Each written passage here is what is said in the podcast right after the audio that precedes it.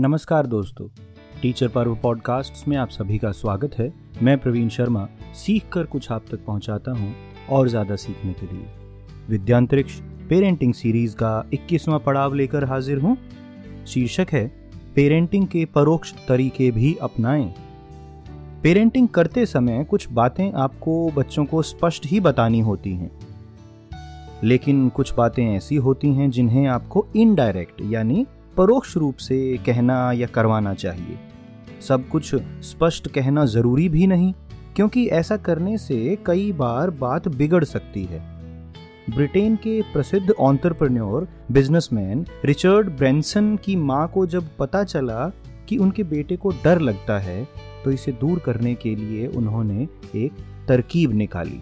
वो हर रोज ब्रेंसन से दूध मंगवाती दूध लाने के लिए ब्रेंसन को एक सुनसान जंगल से गुजरना पड़ता था। शुरू में तो डर लगा, लेकिन जैसे जैसे दिन गुजरते गए ब्रेंसन का डर खुलता गया, और आज उनका व्यक्तित्व सबके सामने है।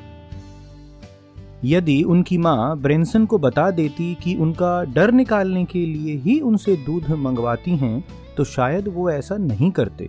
हो सकता है नाराज़ भी हो जाते अपनी माँ से। बच्चे बहुत सी बातों को स्वीकार करते हैं और बहुत बातों को नहीं। कारण महत्वपूर्ण नहीं। इसलिए सब कुछ बच्चों से सीधे सीधे न कहकर उन्हें बेहतर बनाने के लिए जहाँ ज़रूरत हो, वहाँ परोक्ष तरीके भी अपनाएँ। मकसद हल होना ज़रूरी है, माध्यम महत्वपूर्ण नहीं। अंत में हम सब चाहते तो अपने बच्चों का भला ही है। श्री अमित डागर जी और डॉक्टर आरती के विचारों पर आधारित विद्यांतरिक्ष पेरेंटिंग सीरीज़ में जो आज का विचार है, देखिए कितनी कमाल की बात है कि जब हम इन्हें डिकोड करते हैं और इनकी व्याख्या करने की कोशिश करने लगते हैं तो समझ में यही बात आती है, पेरेंटिंग में संवाद, बातचीत, समझना, बच्चों से एक वार्ता करना, उनके विचारों को सुनना, उन्हें स्पेस देना, उतनी जगह देना कि वो अपनी बातें कह सकें। और हम लोग, व्यवधान, रुकावट डिस्टर्बेंस ये सब चीज़ें जो बोली जाती हैं, वो ना करने की जगह हम पार्टिसिपेशन कर पाएँ अगर उनसे तो बेहतर होगा।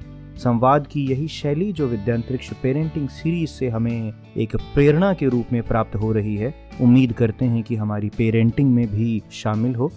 यदि आप अपने विचार हम तक पहुंचाना चाहते हैं तो विद्यांतरिक्ष स्कूल के फेसबुक पेज पर आप हमसे जुड़ सकते हैं। Teacher Parv at the rate Gmail dot com पर भी ईमेल कर सकते हैं और हमारे पॉडकास्ट्स को आप जियो सावन पर गूगल पॉडकास्ट्स पर एप्पल पॉडकास्ट्स पर स्पॉटिफाई पर भी सुन सकते हैं। नमस्कार।